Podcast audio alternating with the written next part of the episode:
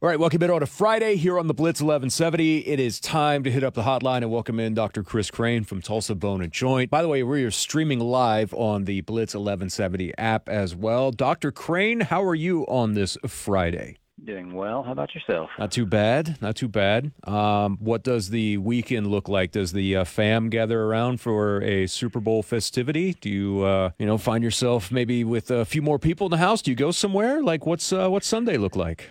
I think we'll have a small family gathering. Uh, unfortunately for us, my family uh, grew me up in a household that's Cowboys fans, so I think we're oh no, we're our ship has sailed, and we're we're now just here for the commercials. Okay, well, as are every other Cowboy fan that happens to be out there right now as well. Do you have the menu picked out? That's the most important thing. And do you have any influence over said menu? Uh, well, I try to influence the desserts in particular. I feel that's where I can have the most good. Uh, but I think the menu is still up in flux, so we'll we'll have to see how this uh, plays out. All right, what's your go-to dessert? I've got to you know. know. I'm just a fan of brownies, and I, I haven't had a good one in a while. Maybe it's a craving, but we're gonna we're gonna make sure there's some good brownies available for us. Okay. this, uh, Super Bowl party. So, are you a I need walnuts on top of brownie guy or anti walnuts on brownie? I can be persuaded either way. It's more important that we're chewy, we're warm, we're full of chocolate. That's that's the three key ingredients. Uh,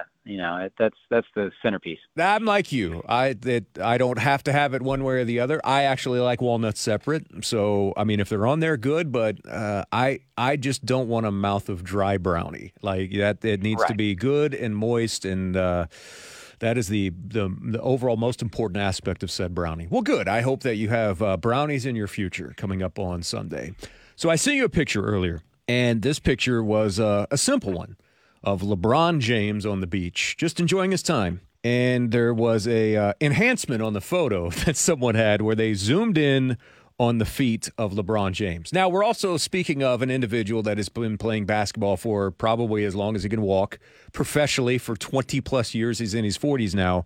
And Doc, the picture that I sent to you uh, was one of a foot that looked like it had had thousands of miles upon it. Um, how would you describe the foot? Now, is that te- technically a what is referred to as a claw toe, or is that more of a hammer toe? There is a difference between the two, and I think this is something that a lot of people deal with. Just, not even just professional athletes that whose feet are just ravaged after all the years of abuse they put on them, but this is a pretty common thing that a lot of people suffer from. Eh, It's it's not that uncommon, and it's definitely something that we see chronically. Like you said, he's he's got a lot of miles. He probably just on the basketball court alone, he's got a lot of miles uh, on these feet, and so that's something that leads to stress on the joints of the toes over time. And what you see is this imbalance, especially I think in the particular photo that you sent me in the the big toe, where you see almost this kind of bunion deformity, where the the forces that hold that joint stable have not stayed balanced. And that's what we see the same with bunions, we see that with hammer toes, we see that with claw toes. All of these are different deformities caused by various imbalances across these joints. A common theme is that, especially with the claw toes and hammer toes, that the, the joint where the foot meets the toe gets hyperextended. And you can think of this as a running motion, that toe being extended back repetitively over and over. Do that millions of times, and you start to lead to this laxity and this injury over time to the extension side, and that sort of ends up causing this instability in the toe. And so, as you talked about just a little bit too, there's a difference between that claw toe and that hammer toe, and it has to do with the instability at the last joint in the toe, that farthest knuckle in your toe. Uh, in a claw toe, it's it's angled downward, it's flexed, and so the toe kind of looks like a claw because it's got that last little hook pointing downward. Whereas in a hammer toe, that final joint is actually ex- hyperextended back, and so you get this little upward point at the end. And so they look a little visibly different, but they they structurally uh, both come from a place of instability in the toe and in the foot.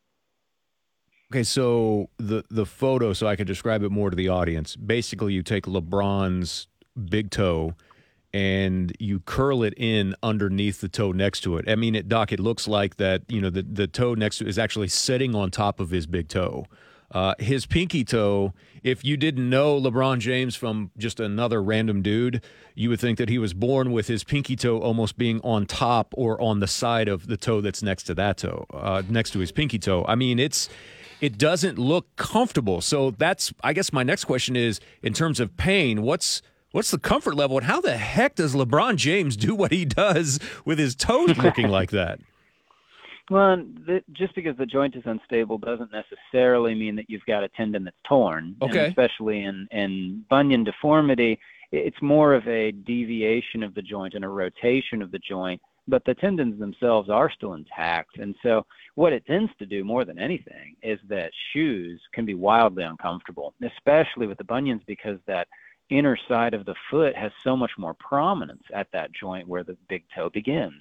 And so that leads to a lot of discomfort in certain types of shoes that have narrow toes that compress that area. So that's one of the things that you'll see with treatment of these. And they really do try pushing really hard on conservative management because the surgeries are usually not small procedures. Um, they'll try to do things like pads you can get spacers, uh, different types of orthoses. Maybe you have flat foot and you try to correct that and see if that helps the mechanics of the feet. Uh, but it really comes down to the shoes that you're wearing. Uh, and in his particular case, making sure that there's nothing narrow about where those toes are uh, and helping him not to have compression on the site where that toe has swung out a little bit at the base. So I was watching um, a procedure here online. It's basically I, I just plugged in hammer toe and claw toe correction. Okay, and I'm watching a procedure right now. You just mentioned that does, that's not a you know a small procedure. Um, one that looks like the worst to try to go through right now. So walk me through a little bit of what some of these procedures are are like to try to correct some of these issues because my goodness, I don't I don't think I was prepared for that. Yeah, they're they're definitely more involved than I think you think going in. Uh, and I'm not a surgeon, so I, I can't speak to it as uh, detailed as the surgeons uh, would be able to. But essentially, you're trying to adjust the mechanics at the toe. You've got the top of the surface that's more of the extensors. You've got the bottom of the surface that's more of the flexors and you're trying to adjust the balance of those tendons on these joints and try to correct the deformity by maybe cutting a tendon here and releasing that area or shortening or lengthening one. And these are not small surgeries, these are corrective anatomic surgeries. And so the recoveries are not small. And, and two, the uh, results aren't usually more of a try to get the pain to go away. They're not necessarily going to restore a perfect looking foot. And in some cases, especially with, with bunion surgeries, you can end up with complications where the toe is overcorrected, or maybe you have a recurrence of that hammer toe because it didn't stick, it didn't last. Uh, and so eh, these are not small surgeries to correct, uh, and they're they're definitely not short recoveries. And so again, it really comes down to symptoms. If he can manage how he feels and still be the athlete he needs to be, they're not going to necessarily do anything about this other than try to keep it calm, keep it from flaring up, uh, and and keep him active. Okay. Yeah, as you as you found, not small at all. No, not at all. And I, uh, uh, the the minute I saw them basically drill a hole through multiple toe bones and then implant something in, I thought, oh my my goodness. Um, please tell me if this is correct or not. Uh, and there's probably a, a proper term for it. Is a bunionectomy like really what they call it? bunionectomy system surgical technique. that is what it's called. Yes. And, and ectomy is generally used for, you know, putting a hole or removal of something. And so, uh, like an appendectomy is a removal of the appendix. So it, it does kind of illustrate the uh, intensity to which they, they surgically address this. And okay. So it, it is definitely in a bunionectomy a corrective surgery. They're trying to fix the rotation that's caused some of this deformity and again, they're trying to adjust the balance of the forces on the joint, uh, and so that it's not uh, all imbalanced, pulling one way and not the other. That looks awful as well. That one might actually even look worse from what I'm watching. But yeah. I, I, think right. the the uh, orthopedic um, elements that you can do to try to fix this with without actually having a procedure. So I stumbled across a video that was basically a brace that someone put on the big toe and on the side of it was a dial, and they were trying to click it and, and pull the big toe back into position. I don't know if that's a real one or not, but but the toe spacers I see right here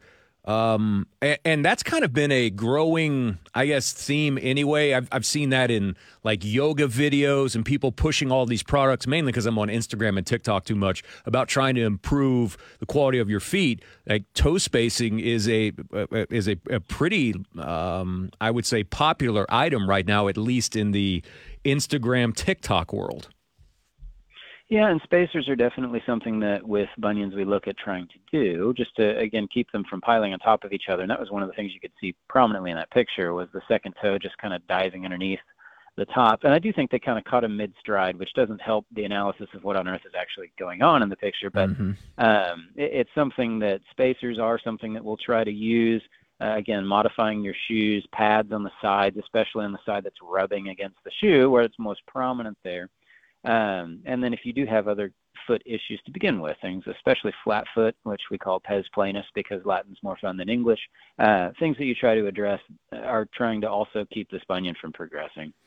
Well, I, am glad that we're able to talk about this because um, I mean, listen, we all hang around friends, and sometimes we happen to be, I don't know, at the pool or even at the beach or at the lake, and you look down and you're like, whoa, you know, that kind of catches you off guard a little bit from someone that might be suffering from some of this. Uh, but there are options that are out there for you if you do find yourself suffering from bunions or, or hammer toe or claw toe, you can go and get that looked at and uh, try to uh, start to correct the process. But yeah, I, I, saw that photo and thought, oh my gosh, I don't even know how that dude runs up and down the floor every night. So good injury or good information there for sure. Doc, we appreciate it, man. Thank you so much for taking a few moments to come on with us. Hope that uh, you get those brownies with the clock ringing in the background. Guess what? It's yeah. the top of the hour, and I can't thank you enough for uh, taking a few moments to come on with us. Appreciate you as well. All right, that is Dr. Chris Crane joining us here on the Blitz 1170. It's streaming live on the Blitz 1170 app. You know what time it is, Scott. It's time for you to go to tulsaboneandjoint.com and check out the website right now. That's exactly what that sounder meant. When you do, you can go and look at all the different types of uh, physician profiles that they have on the website. You can look at all the individualized locations that they have that are near you and the Broken Arrow location coming soon. That's Tulsa Bone and Joint, tulsaboneandjoint.com. Take a time out. I'll come back with more next year on the Blitz 1170.